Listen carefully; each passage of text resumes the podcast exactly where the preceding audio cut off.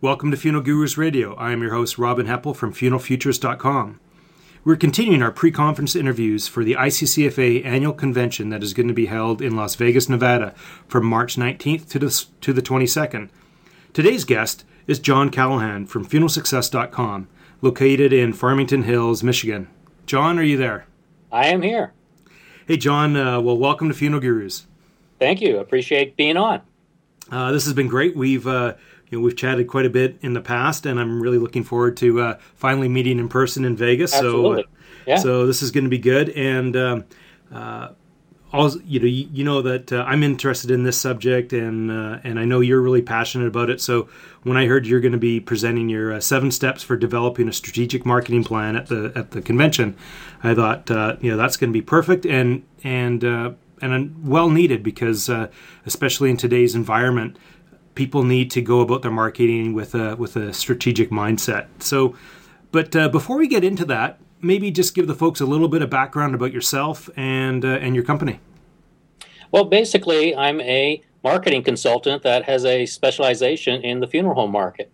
I've been doing this for about ten years now, and I go in and I'll I work with clients uh, sometimes on a, a one-on-one basis where we're going through a complete re-engineering process and other times where we're just uh, creating a, a quick strategic plan for them. And then from that will come out a variety of other uh, implementation services. Uh, could be things like running somebody's Google AdWords campaign. It could be uh, helping them optimize their web presence. There's a lot of different things that come out of it, but it all starts at the core of the strategic marketing side and getting their market message set up properly so that they can move forward with their business. Cool. Well, uh, now, John, what are what do you find are the biggest problems that uh, funeral directors have with um, with their with their marketing and and why they really need to have a, a strategic plan? Well, there's there's a mindset in not just funeral directors but most business owners have a mindset of all I really need to do is reallocate my budget. You know, I'm spending X amount of dollars on the yellow pages today. That's not working. I'm going to shift that over to either online advertising or radio or something else. So it's a, a reallocating of budget, which most people find that it just simply doesn't change anything. And that's because they haven't changed the underlying strategy. So the real problem that I see is that they're not addressing a core strategy of who are they trying to connect with. The other problem that funeral directors are really running into now is that the market has fundamentally changed. And it's changed dramatically to, to varying degrees around the country. You know, it's one way out in the Pacific Northwest where, where you're at, Robin, but it's totally different down in Florida and it's totally different in New York. And you've got to look at your local market and understand the extent to which it's changed and make sure that your marketing strategy is in alignment with that versus just copying what somebody in another state has found to be successful because the chances of it working in your state are very very slim. And not everyone's uh, has the same things to offer too right? So right. Exa- exactly. It's got to be a case of what i refer to as marketing is all about alignment it's about having your business in complete alignment with what your customers need and that you can deliver it to them in a seamless way. And if you can do that, you can be successful. But if you can't get aligned with what your customers want, the chances of you being successful are incredibly slim. True. Now, hey John, what um, could you actually just share the what are the seven steps that you're going to be sharing in Vegas? So just uh, okay. uh, maybe highlight the those those seven at Vegas, I'm going to present um, what I call my strategic marketing model. And I've changed it this year in this edition of my book to more of a circular diagram so to illustrate to people that you have to continue. It's not a one time shot. And that the starting point is, and step number one, is to clearly understand your customer's requirements. Now, exactly what is it that people in your neighborhood need? And again, it changes dramatically around the country. I've got clients that are only 200 miles apart from each other, and yet their customers are totally different. So you've truly got to look at what your customers need. And so in the presentation, I'm going to take people through an understanding on a general basis of what today's customers want, but then also give them steps of how to look at it in their local market. The second step is that you've got to package your business in such a way that you can deliver that to the market. That means coming up with your marketing message and coming up with all of the content that you're going to use to communicate and connect with that market. The next step after that is to train your team because reality is that most people have a staff of some size and if you've got a staff that means you've got to have everybody saying the exact same things and they've all got to have the right philosophy of how to interact with the families, and they've got to have the right words and the right tools to use. So you've got to spend time training your team. The next step is to actually connect with families, and that's when you really get into more of the traditional marketing and advertising world of how am I going to connect with these people? How am I going to get them to my website? How am I going to, once they're at the website, get them to take another step with me? How do I actually get them to pick up a phone and call me when they need to? So that's the connect with family step. The next step after that is to actually deliver the experience. And today's consumers across the board are going away from any kind of traditional funeral and they're looking for something that's more of a memorial experience. And that's a very different thing. So you've got to be able to deliver that repeatably and at a very high level of quality. And the next step after that is to protect your reputation. Because the reality is, is that any idiot with a, a computer can post something online and run you out of business the next day. So you've got to be constantly, proactively protecting your reputation these days. And then the seventh step is just to repeat. You've got to continue. When you know the the judging point is how's my business? If you're not getting the business that you need, then you are failing at one of those steps. And you go back to step one. Do I clearly understand my customer's requirements? And if I don't, then I've got to fix that problem first. You know, there's no use spending money on advertising if you don't have a very crisp understanding of what your customers want. So that's the seven steps. Well, perfect. Now, uh, hopefully, John, you don't mind. I'm going to drill, see if I can drill down, drill you down on a couple of these. Okay, drill away. Provide a little bit uh, um, you know a little bit more insight. What what about um, you know just identifying your target markets? Like what um, how what kind of steps do you take them through, or or maybe is there some general um, target markets that may apply to to the majority, and then and then there's going to be a few others that are kind of specific to the right. I think one of the things that a lot of funeral home owners um, struggle with is coming to understanding that the the one person who really is the key decision maker in this process is the baby boom woman. If you do not connect with her, you will never win. So, on a general basis, across the entire country and probably around the entire world, it's really baby boom women who are making this decision. And there's a ton of data that backs all that up about how women control this this purchase decision, and they control all purchase decisions in most households of any size. Um, so you first got to come to grips with the fact that you're connecting your target audience is a female audience, and then once you realize that, that changes everything about your business. It changes the colors of your website. It changes the content on your website. It might even change what you wear to work every day because in some parts of the country, the baby boom woman is really turned off by a guy in a suit. So it might impact everything in your business once you come to grips with the fact that your business is about serving and connecting with the baby boom woman who is driving this purchase decision. So you're telling me that she doesn't like the gray pinstripe pants? Nope. well, she might like the pants, but she's going to prefer to be see you in a sweater as opposed to a stiff suit yeah. that makes her feel like she's at an attorney's office. And one of the things things about marketing to baby boom women is that they really resent it when the person they're interacting with um, establishes themselves higher than them. They don't like to feel like they're being put in their place. Rightly so. And when you're showing up in a very formal, stiff environment, and dress, that is making them feel like they're about to be told what to do. So you're making them defensive the moment you walk into the room with a suit on.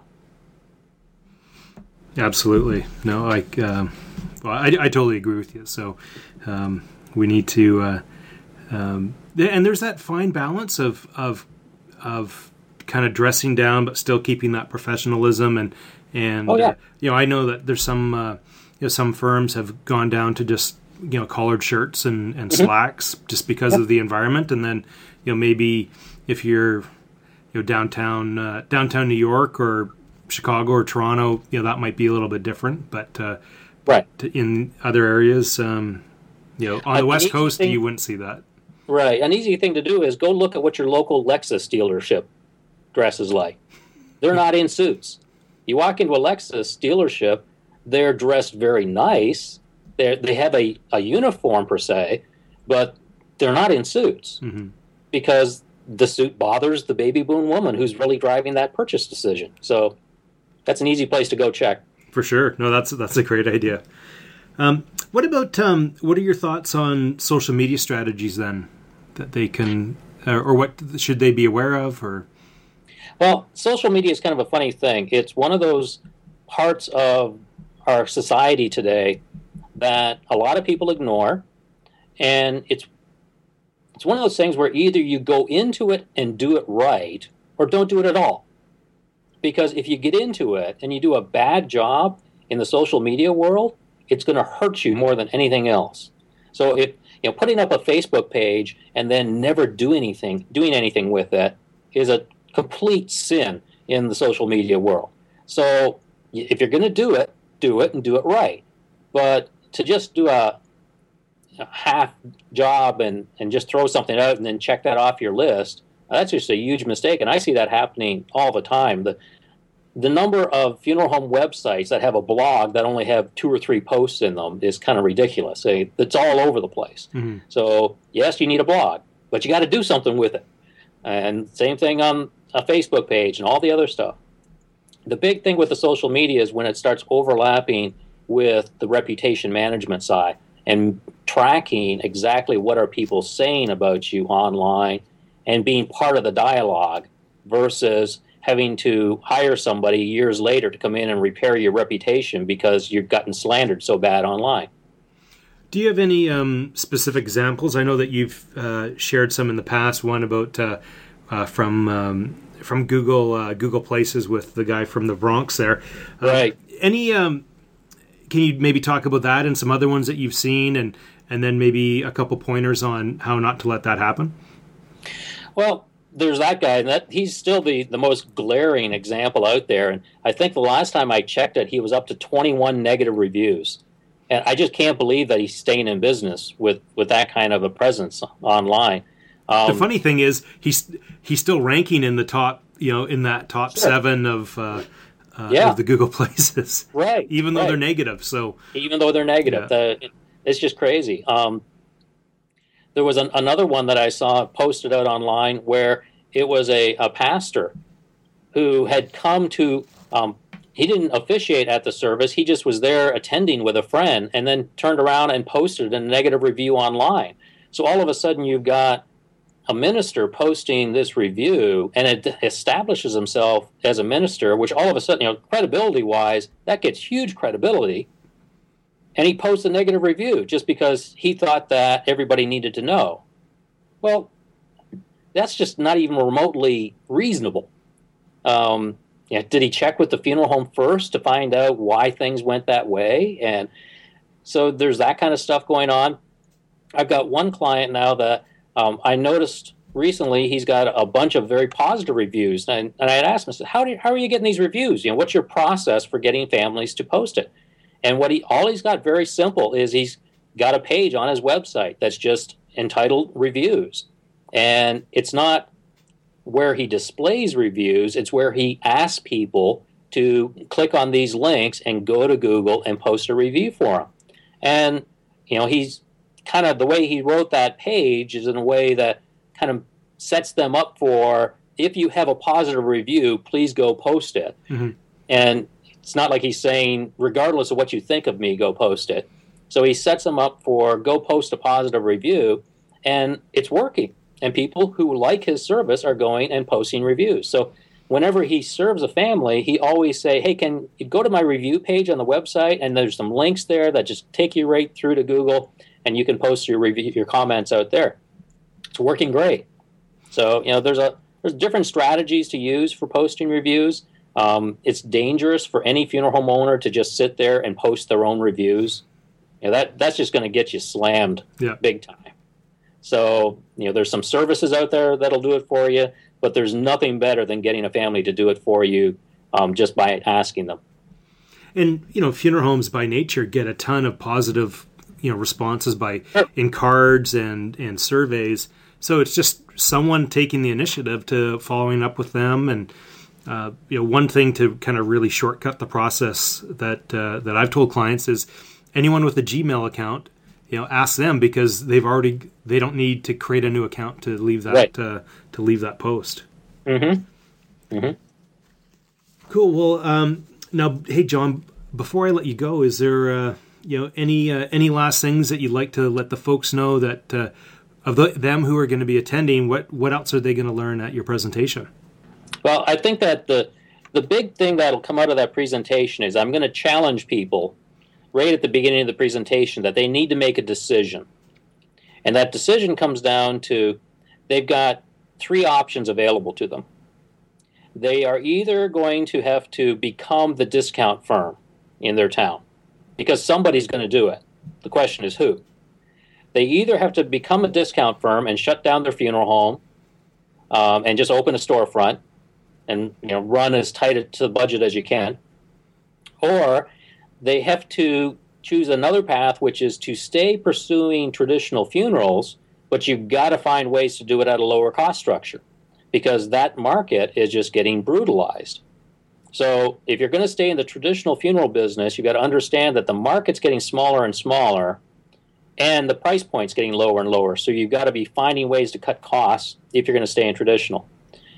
And the other third option available to people is to go into what I refer to as the farewell experience strategy, meaning I'm creating a new style of funerals that today's consumers want. And they, for one thing, they don't even want you to call it a funeral. So that's why I call it a farewell experience strategy. And you've got to choose that consciously right up front. Which one of those paths are you going to take? So I'm going to challenge people to choose which path they want to go in life, and then you choose your build your marketing off of that. But first, what do you want to be five years from now? What kind of firm do you want to be? And based on that decision and that choice, you can then move down through the marketing process.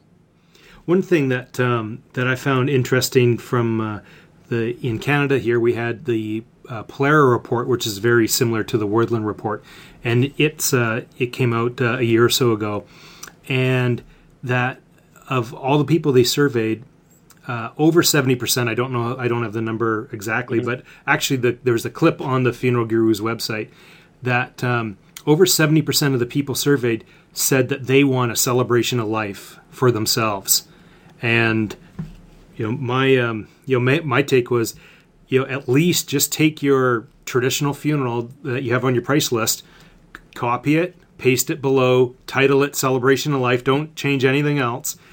Have it at the same price, and just to let people know that you offer the same thing because, as you said, they don't even like the word funeral. So Right. um, you know, and that's uh, you know, ge- kind of generally speaking, that's the lot the most current uh, um, information that we found, and um, and there's lots of money that people will spend thousands and thousands of dollars on celebration of life services or or farewells or you you cannot just call it a funeral and think that you're going to get that past somebody now.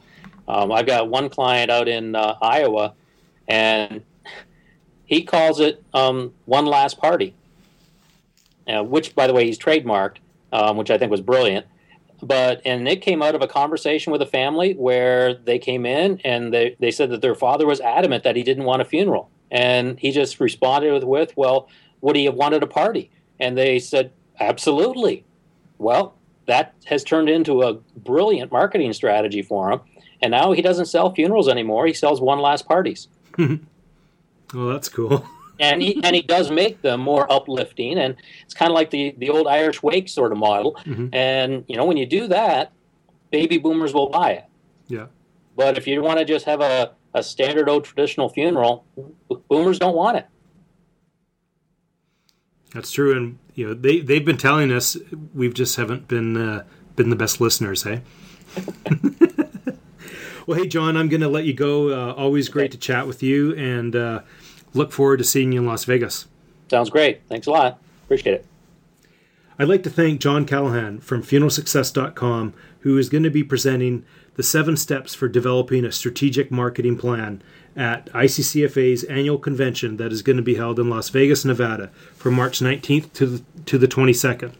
For more information and registration details, visit www.iccfa.com. Check back soon for another ICCFA pre conference interview. On behalf of funeralgurus.com, this is Robin Heppell.